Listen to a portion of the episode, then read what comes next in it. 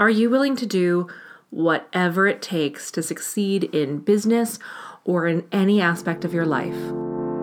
You're listening to The Empowered Life with Master Coach and Trainer of NLP, Terry Holland.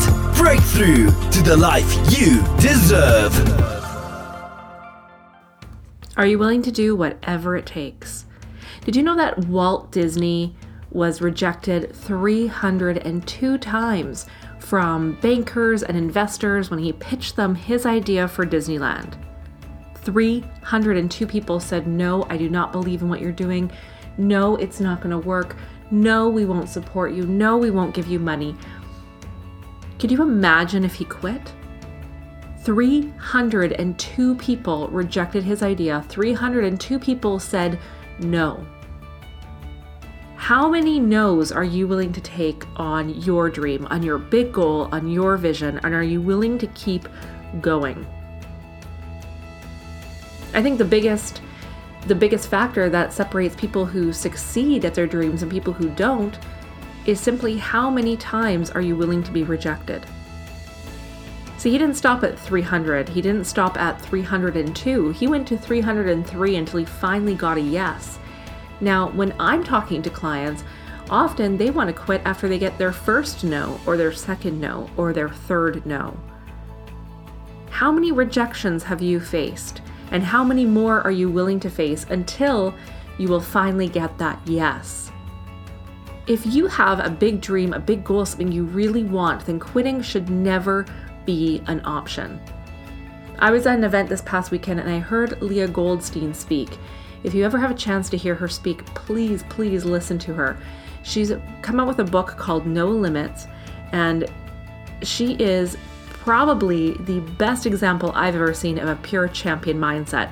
In fact, listening to her speak, I sat there thinking, oh my God, what have I done with my life? I could do so much more than what I've done.